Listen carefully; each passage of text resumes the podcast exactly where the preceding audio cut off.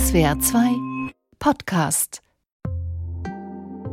was sind wir doch für getriebene, gehetzte Wesen? Der Tag hat zwölf Stunden und das Gefühl ist, das reicht vorne und hinten nicht. Man hechelt der Zeit nur so hinterher und eigentlich kann man sich, wenn man sich verabredet, gar nicht mehr sicher sein, dass nicht doch einer kurzfristig absagt, weil einfach zu viel Arbeit, zu viel Termine. Arbeit und Zeit, von dem einen habe ich zu viel, von dem anderen zu wenig. Und da beschreibe ich nicht nur mein eigenes Problem, sondern ein Dilemma unserer Gesellschaft. Man könnte auch sagen, die Arbeits- oder Zeitkultur, die unsere westliche Zivilisation ausmacht. Und über die sprechen und diskutieren wir heute. Ich bin Feline Sauvageau. Und ich bin Christine Hartauer. Bisher habt ihr hier im Podcast in Was geht, was bleibt immer nur eine von uns gehört. Aber passend zu unserem Thema sprechen wir heute zu zweit und teilen uns die Arbeit. Wir hatten nämlich beide das Gefühl, es ist gerade ein bisschen viel los auf Arbeit. Ähm, ich komme auch bei manchen Sachen nicht hinterher, also vor allen Dingen bei so Sachen wie Sport oder abends mal ins Kino. Das fällt gerade oft flach, weil einfach der Arbeitstag wieder mal zu lang war. Aber wir wollen das auch gar nicht glorifizieren, dieses zu viel Arbeiten, diese 40 Stunden oder mehr die Woche, die normal geworden sind, obwohl der vielleicht einflussreichste Ökonom aller Zeiten, John Maynard Keynes, doch vorhergesagt hatte, dass wir im Jahr 2030 nur noch 15 Stunden die Woche arbeiten. Drei Stunden am Tag. Das sei genug, sagte Keynes. Den Rest würden die Maschinen für uns erledigen. Die 15-Stunden-Woche wäre nach Keynes schon in acht Jahren da, was unvorstellbar ist, gerade auch weil das Homeoffice dafür gesorgt hat, dass alle noch mehr und entgrenzter arbeiten. Feline, bei dir kommt ja auch obendrauf, dass du ein Kind hast. Das bedeutet natürlich auch Arbeit, also Sorgearbeit. Rennt dir da auch mal die Zeit davon? Äh, ja, definitiv. Wobei ich dazu sagen muss, ich bin so eine Exotin, die sich mit dem Partner, mit meinem Freund, die Fürsorgearbeit gleichberechtigt aufteilt. Also wir arbeiten beide in Teilzeit und übernehmen unser Kind, wenn es nicht gerade in der Kita ist, ungefähr gleich viel. Haben auch die Elternzeit nach der Geburt fast schon penibel gleich aufgeteilt. Jeder ein halbes Jahr das Kind betreut, ein halbes Jahr gearbeitet. Und ich habe Exotin gesagt, weil so eine Arbeitsteilung in Deutschland statistisch gesehen eine totale Seltenheit ist und auch in meinem persönlichen Umfeld kenne ich wenige, die das so machen. Was geht? Wir arbeiten zu viel, soweit so bekannt, aber das muss ja nicht so bleiben. Also das Ziel kann ja nicht sein, dass man in 20 bis 40 Jahren in Rente geht und dann endlich Zeit hat für all die Dinge, die man schon immer mal tun wollte. Und dass das nicht so bleiben muss, das schreibt auch die Journalistin Theresa Bücker in ihrem ersten Buch, das diese Woche erschienen ist. Alle Zeit heißt es. Da fordert sie jetzt, dass alle in Teilzeit gehen, dass alle 20 Stunden die Woche arbeiten, nicht mehr und nicht weniger. Was bleibt, ist die Frage, wie utopisch das ist. Bücker schreibt eine andere und gerechte Zeitkultur, die sei erreichbar. Vor allem ist sie aber ja nicht die erste, die unsere Arbeit so radikal hinterfragt. Also zum Beispiel der Anthropologe James Sussman, der schwärmte schon im vergangenen Jahr in seinem Buch Sie nannten es Arbeit von der Work-Life-Balance der Jäger und Sammler, die weniger gearbeitet und glücklicher gelebt haben sollen. Und dann wäre da auch noch die Utopistin schlechthin, Frigga Haug, Soziologin, Psychologin und eine der bekanntesten Feministinnen Deutschlands. Sie erklärt uns in dieser Folge, wieso von ihren Ideen, dass alle weniger arbeiten, bis heute nichts umgesetzt wurde. Und damit sind wir schon mittendrin in unserer neuen Folge von Was geht, was bleibt. Hi. Hi. Als erstes haben wir mit jemandem gesprochen, der nicht nur viel arbeitet, sondern zu viel. Mein Name ist Manuel Wiegert. Ich komme aus Oberkirch, bin gelernter Altenpfleger mit der Zusatzqualifikation Pflegeexperte für außerklinische Intensivpflege und Beatmung. Und du arbeitest zu viel. Wie viel? Also über die 100 Prozent kommt man eigentlich monatlich gut hinaus. Das habe ich auch bis letztes Jahr Oktober getan, wo ich auch wieder mich in Burnout reingearbeitet habe. Und seitdem arbeite ich unter 100 Prozent und habe es auch tatsächlich geschafft, Überstunden schon abzubauen. Du sagtest mir, in etwas mehr als einem Jahr bist du auf 400 Überstunden gekommen. Genau. Also ich habe ja von mir aus standardmäßig die Einstellung, bis 100 Überstunden ist in Ordnung. Aber wie es dann mit Corona losging, klar war auch öfters Einspringen gefragt. Da habe ich mich dann bis zum Oktober 21 auf 400 Überstunden hochgearbeitet, wo es mich dann auch psychisch ausgenockt hat. Seitdem bin ich jetzt bis Stand August auf 220 Überstunden wieder runtergekommen. Wie fühlt es sich an, so viel zu arbeiten, 400 Überstunden in etwas mehr als einem Jahr anzusammeln? Wenn man in der Phase steckt, wo man die Überstunden aufbaut, das nimmt man so gar nicht wahr. Es wird so vieles normal, auch mit dem Einspringen, wenn man private Termine absagt. Man nimmt es wirklich erst wahr, wenn man es sich realistisch vor Augen führt. Und das war bei mir der Burnout. Und ja, da wurde mir persönlich bewusst, wie ich mich selbst außer Acht gelassen habe und auch die Arbeit immer wieder übers Private gestellt habe. Also was ein ganz prekäres Beispiel ist, ähm, Treffen mit Freunden absagen. Da sage ich auch immer, ja, bist selber schuld, wenn du mit einer Pflegekraft befreundet bist. Dann ist die Arbeit aber mehr als ein Schwerpunkt im Alltag, sondern ist eigentlich das Leben. Arbeit ist das Leben. Ja. Hm. Warum würdest du sagen, hast du vorher denn so viel gearbeitet, so viele Überstunden gemacht, weil einfach dieser Job schlecht bezahlt ist und du so viel arbeiten musstest, um über die Runden zu kommen? Nein, also es war im Prinzip der Antrieb von mir selbst hinaus, ein Verantwortungsgefühl. Hm. Wenn, also ich arbeite an der heutigen Intensivpflege und wenn wir Dienste nicht mit Pflegekräften besetzen können, muss der Patient ins Krankenhaus überwiesen werden. Und das ist natürlich ein hoher Aufwand, eine große Belastung, wo man dem Patienten nicht zumuten möchte und dann springt man eher ein. Vielleicht bräuchte es auch so etwas wie ein Frühwarnsystem, denn was ich ja so ein bisschen fatal finde, ist, dass erst so ein Burnout dann einem zeigt, dass man zu viel gearbeitet hat. Also, dass es so weit kommen muss. Ja, da ist hier natürlich anders eingestellt. Manche haben da eine gesunde Work-Life-Balance, wo von sich aus abwägen, kann ich jetzt einspringen, ist das jetzt die richtige Entscheidung für mich oder nicht? Wo aber andere gar nicht diese Gedankenschritte machen, sondern nur die Verantwortung sehen und ich springe jetzt ein der Altenpfleger Manuel Wiegert ein extremes Beispiel, das zeigt, wie ungerecht verteilt Arbeit ist und bestimmte Menschen überlastet, überfordert, obwohl sie einen für die Gesellschaft so wichtigen Beitrag leisten. Das, was Manuel Wiegert beschreibt, das erleben auch viele andere. Theresa Bücker nennt diese Menschen zeitarm. Das ist ein gängiger Begriff aus der Soziologie strukturell zeitarm sind beispielsweise auch Menschen, die sehr viel arbeiten müssen. Wir haben auch in Deutschland das Phänomen, dass immer mehr Menschen noch auf einen zweiten oder einen dritten Job angewiesen sind, die noch mal mehr arbeiten müssen, um ihre Lebenshaltungskosten decken zu können. Und die sind sehr, sehr zeitarm, weil die eben das meiste ihrer Zeit in das Verdienen von Geld geben müssen. Das ist die eine Realität. Die andere, junge Mütter, die auch heute noch den Großteil der Kehrarbeit stemmen, die dann zu Hause unbezahlt arbeiten, selbst dann, wenn beide Elternteile frei haben. Man sieht das Gefälle tatsächlich auch, wenn man mal auf das Wochenende guckt und schaut, wie teilen sich da Paare eigentlich die freie Zeit auf, wer kümmert sich um die Kinder und da kann man sehen, Frauen arbeiten auch am Wochenende oder kümmern sich am Wochenende wirklich mehrere Stunden mehr und ihre männlichen Partner haben mehrere Stunden mehr Freizeit. Frigga Haug, die wir gleich noch ausführlich hören, nennt übrigens das, was vor allem Frauen tun, also Sorgearbeit, Kinder großziehen und so weiter, ein illusionäres Gemeinwesen, als wären sie ein Sozialstaat und alle anderen die Nutznießer. Wie war das denn bei dir nach der Geburt deines Kindes, Feline? Saßt du dann auch manchmal daheim und hast gedacht, oh Mann, ich bin total unsichtbar. Das, was ich eigentlich hier leiste, diese Arbeit, die wird von der Gesellschaft gar nicht gesehen?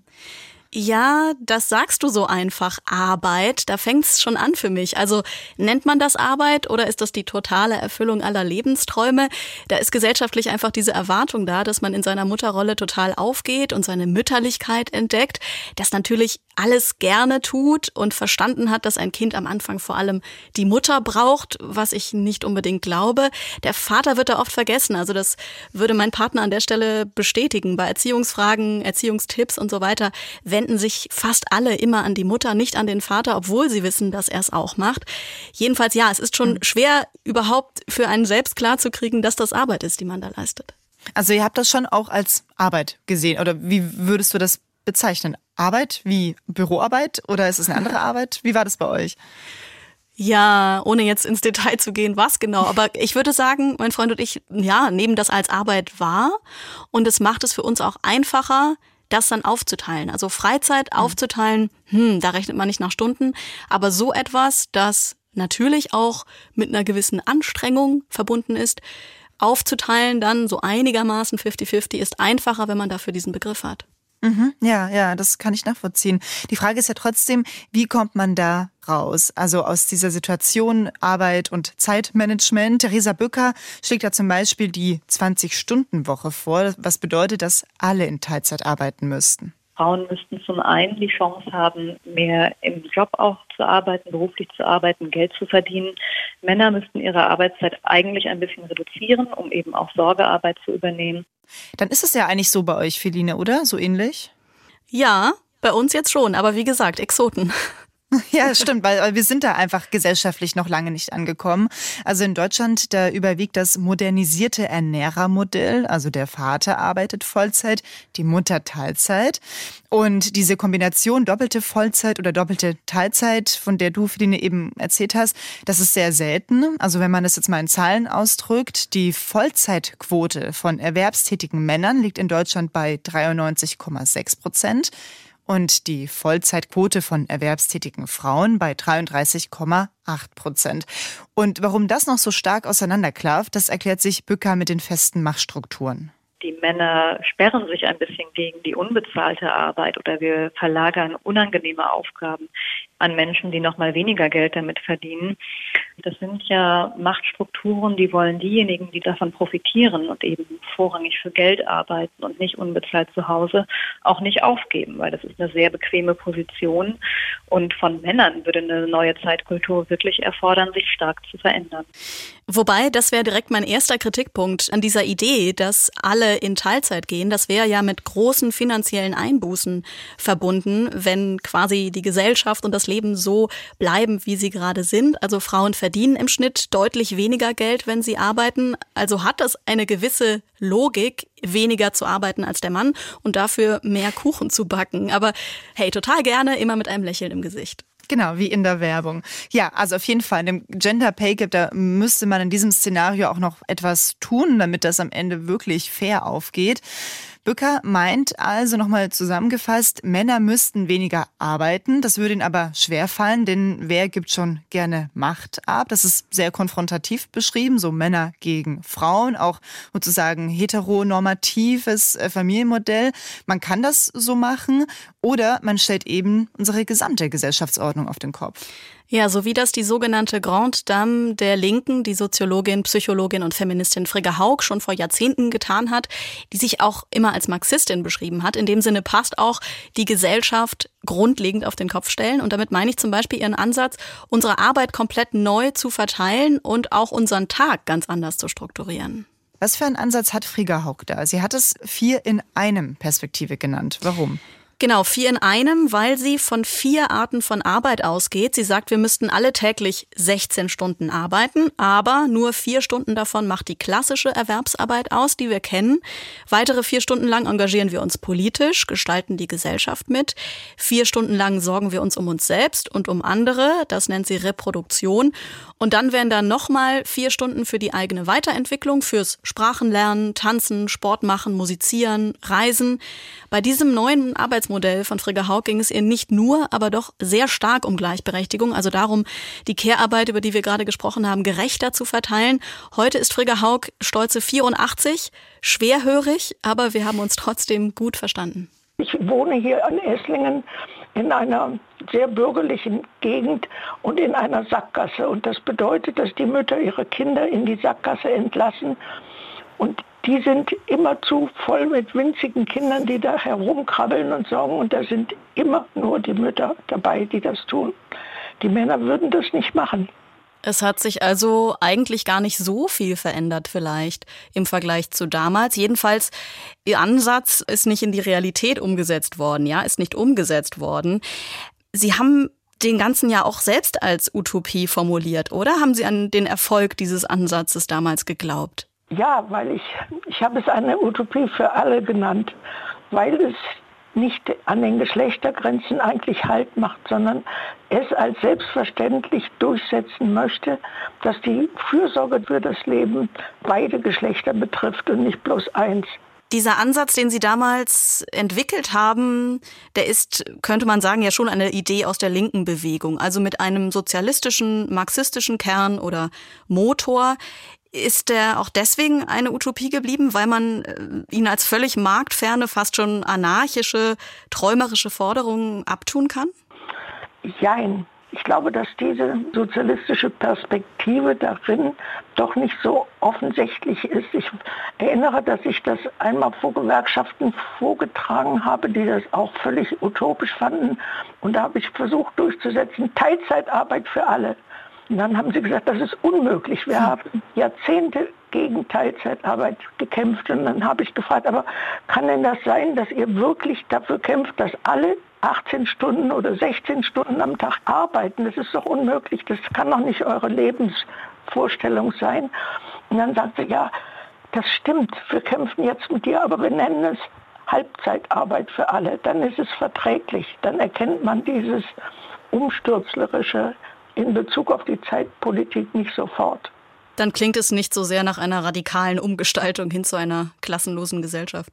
Ja, das kann man vielleicht, das kann man vielleicht fast so sagen, weil es akzeptiert nicht die Hierarchien, die auch in Bezug auf die Arbeit in der Gesellschaft bestehen. Die Hierarchien sind doch, dass einige Arbeiten weniger wichtig sind als andere.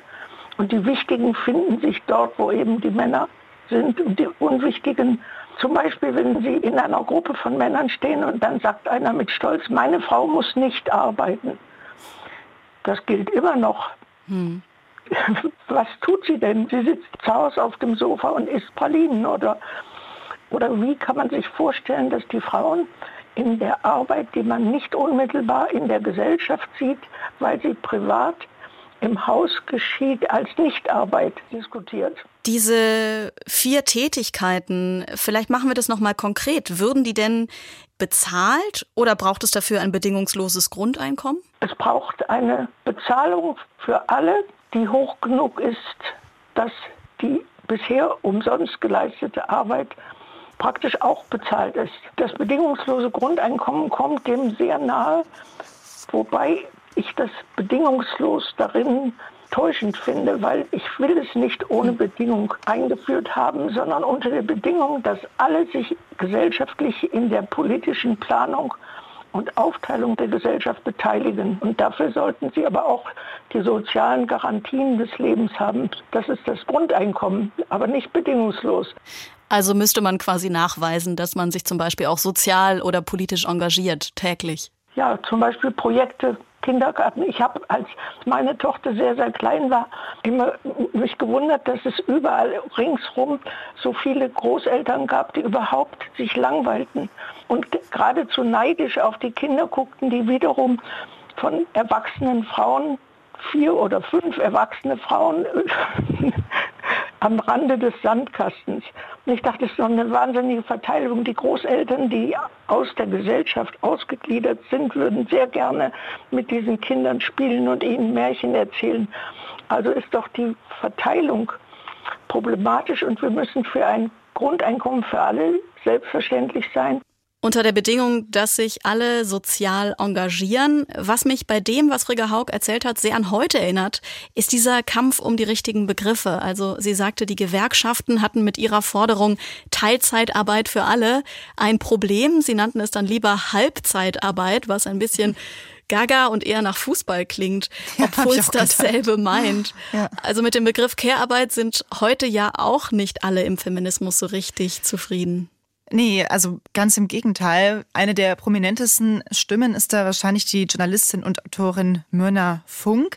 Sie hatte vor kurzem in der NZZ in der Neuen Züricher Zeitung einen Kommentar mit dem Titel Care-Arbeit ist der Kampfbegriff einer schieflaufenden feministischen Debatte. Also sie erklärt darin, wo der Begriff Care-Arbeit überhaupt herkommt. Vielleicht auch jetzt für uns nicht uninteressant. Der kommt nämlich von der italienischen Philosophin und Aktivistin Silvia Federici. Sie war 1902 1972 hat sie das International Feminist Kollektiv mitbegründet. Das hatte diese internationale Kampagne Lohn für Hausarbeit. Und das Ziel war eben zu zeigen, dass die meistens von Frauen ausgeübte und auch unbezahlte Tätigkeit oder auch die Tätigkeiten in Haushalt, Pflege und Familie, die sind grundlegend für unsere kapitalistische Produktionsweise. Also Mörner Funk beschreibt es so, dass diese Vertreterinnen von Federicis These jede Care-Arbeit, Federici nannte sie Reproduktionsarbeit, also alltägliche Dinge wie Brot schmieren, dem Kind Schuhe kaufen, das Kind ins Bett bringen, waschen und so weiter und so fort, dass diese Care-Arbeit so übermächtig sei, dass Frauen gar nichts mehr anderes tun könnten. Und wozu führt das dann, Myrna Funks Meinung nach? Also sie ist der Meinung, dass dann die Frauen in einem Modell bleiben würden, in dem sie daheim sind und der Mann arbeiten geht. Und sie selbst sagt, sie ist auch Mutter einer Tochter und sie sagt, sie zum Beispiel, sie wolle sich nicht vom Staat die Beziehung zu ihrem Kind als Arbeit deuten lassen und sie möchte auch dafür nicht vom Staat bezahlt werden. Für sie sei das ganz normale Beziehungsarbeit. Und was Münnerfunk fordert, das ähm, ist eben bessere Kinderbetreuung und auch von den Frauen, dass sie kein schlechtes Gewissen Gewissen haben, wenn sie ihr Kind eben betreuen lassen. Und sie denkt das so weiter, wenn es jetzt tatsächlich so wäre, dass die Frauen die Care-Arbeit finanziert bekämen und der Mann weiterhin arbeiten geht, dann würde dieser ja eigentlich antikapitalistische Wunsch nach Bezahlung und Anerkennung von Care-Arbeit, der würde dann nur dazu führen, dass sich patriarchale Strukturen immer mehr verfestigen, weil der Mann eben auswärts arbeiten geht, während die Frau daheim bleibt und wir hatten es ja vorhin schon, die Cupcakes backt und eben die Kehrarbeit ja. macht. In Erinnerung geblieben ist mir von ihr ein Statement zum Muttertag. Da schrieb sie, nutzt den Muttertag doch dazu, die Scheidung einzureichen und endlich einen Vollzeitjob zu suchen und eurem Partner zu erklären, dass er ab sofort den Haushalt übernehmen muss. Also beschwert euch nicht nur, hört mir auf mit Care-Arbeit. Männerfunk betont schon sehr die Eigenverantwortung der Frau. Jede ist ihres Glückes Schmied. Diese Individualisierung äh, des Schicksals lässt, finde ich, die strukturellen Fehler und die systematische Ungleichbehandlung der Frauen außer Acht. Ja, wobei ich da jetzt auch nochmal die Zahlen zitieren möchte, um zu zeigen, dass sie mit dieser Kritik auch einen Punkt hat. Weil es ist ja so, in Deutschland arbeiten 40 Prozent der Frauen in Teilzeit und 30 Prozent arbeiten gar nicht. Das sind dann insgesamt 70 Prozent. Und nur 30 Prozent der Frauen arbeiten Vollzeit. Und das führt natürlich dazu, dass viele Frauen abhängig vom Gehalt ihres Partners sind. Und das findet Mörner Funk, das sollten Frauen einfach nicht hinnehmen. Klar, wie du es gesagt hast, bei ihr steht das autonome Subjekt im Vordergrund. Jeder, jede sollte eben selbst so die Zügel in die Hand nehmen, sich darum kümmern, sich zum Beispiel vernetzen, nachbarschaftliche Betreuung aufbauen, Kinderbetreuung irgendwie aufteilen. Aber sie sagt auch, natürlich, das braucht auch politische Forderungen, äh, wie zum Beispiel mehr Betreuungsplätze, auch das sei wichtig. Und eben, und da kommt sie halt immer wieder darauf zurück, eine finanzielle Unabhängigkeit der Frau. Also nicht nur eben in Teilzeit arbeiten oder gar nicht arbeiten, sondern so, dass sie unabhängig sind und eben auch gehen können können, wenn ihre Ehe oder ihre Partnerschaft sie nicht mehr glücklich macht. Und wenn ihre Eltern ihre Kinder zusammen erziehen, da ist Mörner auch der Meinung, also nicht das Brot schmieren und ins Bett bringen, das, nicht das sollte vom Staat bezahlt werden, sondern es brauche ihrer Meinung nach eben zwei arbeitende Elternteile und eine gute Kinderbetreuung. Bei ihr ist zum Beispiel die Idee, dass jedes, jedes äh, Elternteil ungefähr 30 Stunden arbeitet aber man eben, falls sich beide trennen, diese 30 Stunden auf 40 Stunden aufstocken könnte, um eben das Leben als Single weiterhin finanzieren zu können, als Single mit Kind und eben letztendlich nicht finanziell abhängig sein zu müssen vom anderen. Wobei natürlich, da kommt jetzt auch wieder der Gender Pay Gap, ähm, damit beide 30 mhm. Stunden arbeiten und beide auch gut davon, oder nicht gleich gut, aber wenigstens gut davon leben können, müsste halt auch dieser Gender Pay Gap mal, endlich mal überwunden werden. Aber wenn ich es richtig verstehe, dann stehen die beiden Forderungen von Theresa Böker und von Mirna Funk gar nicht so sehr im Widerspruch zueinander. Also beide fordern Teilzeit für alle für die Väter ja. und die Mütter. Und ihre Theorien liegen eigentlich relativ nah beieinander. Ja, das habe ich auch gedacht, als ich mich da jetzt auch nochmal eingelesen und mich mit dir da vorbereitet habe auf diese Folge. Ähm, ich glaube, der Knackpunkt ist wirklich diese Sache mit der Care-Arbeit. Mhm. Also Münner Funk hat, so wie ich sie verstehe, wirklich ähm, nicht das Ziel, dass Care-Arbeit vom Staat finanziert wird, weil sie eben die Bedenken äußert, dass Frauen, also um in diesem heteronormativen Rollenmodell zu bleiben, dass Frauen eben dann daheim sind, so bequemerweise, weil diese Zeit wird ja bezahlt und dann äh, bleiben sie daheim und kümmern sich um Haushalt und Kind. Oder und, aus so einer äh, gesellschaftlichen Erwartung heraus bleiben sie vielleicht Ja, und das eben auch. Mhm. Und die ist auch noch da, dieser Druck. Also du hast es ja vorhin auch umrissen, dass viele sich irgendwie automatisch an dich gewendet haben mit Müttertipps und nicht an deinen Partner ja. und so. Und wenn dann natürlich auch diese Erwartung noch kommt und vielleicht auch so das eigene Gefühl, ah, es ist wahrscheinlich besser für mein Kind mehr da zu sein, ich krieg das ja auch noch bezahlt bezahlt, dass dann halt dieses patriarchale immer weiter einfach verfestigt sind. Vielleicht sind wir am Ende wieder ein ganz hm. so böses Szenario in den 50er Jahren, bloß halt bezahlt. So, aber, ja. aber was machen denn die Frauen, wenn das Kind mal aus dem Haus ist? So, man möchte sich ja vielleicht noch selbst verwirklichen, Geld für die Rente verdienen und so und eben auch noch andere Interessen ausleben und bezahlt bekommen, als eben in Anführungsstrichen nur das Erziehen und Pflegen eines Kindes. Mhm. Nun geht es Frigga Haug und Theresa Bücker aber ja nicht nur um die Gleichberechtigung. Was wir bei diesen ganzen Modellen gerade zur Neubewertung, Neugestaltung von Arbeit noch nicht genug beschrieben haben, ist der Punkt, der beiden wichtig ist, nämlich, dass man durch weniger Erwerbsarbeit auch mehr Zeit für die Politik hätte. Also dafür, dass alle sich politisch engagieren. Und auch wenn das wichtig wäre, bisher steht das in keinem Parteiprogramm, kritisiert Theresa Bücker. Ich finde es bei den Parteien wirklich bemerkenswert, dass die Zeitpolitik noch nicht als großes Themenfeld aufgemacht haben, wirklich jeder Einzelne.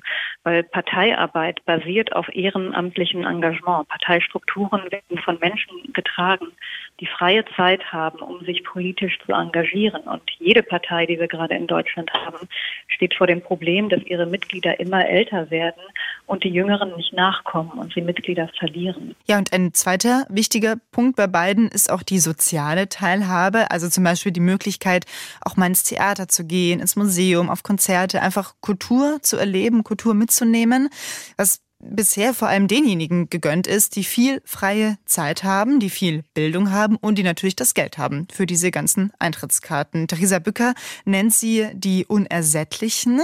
Ähm, bei Frigga Haug wären das, um es nochmal in Erinnerung zu rufen, wirklich am Tag vier Stunden, die man eben frei hätte für die Entwicklung oder für die eigene kulturelle Arbeit? Was man bisher als Luxus bezeichnet, zum Beispiel wenn jemand Kunst und Kultur sich aneignet und Geige spielt oder Klavier oder sonst was, dass das nicht einer Elite vorbehalten bleibt, sondern über alle als Möglichkeit ist, sich zu entwickeln.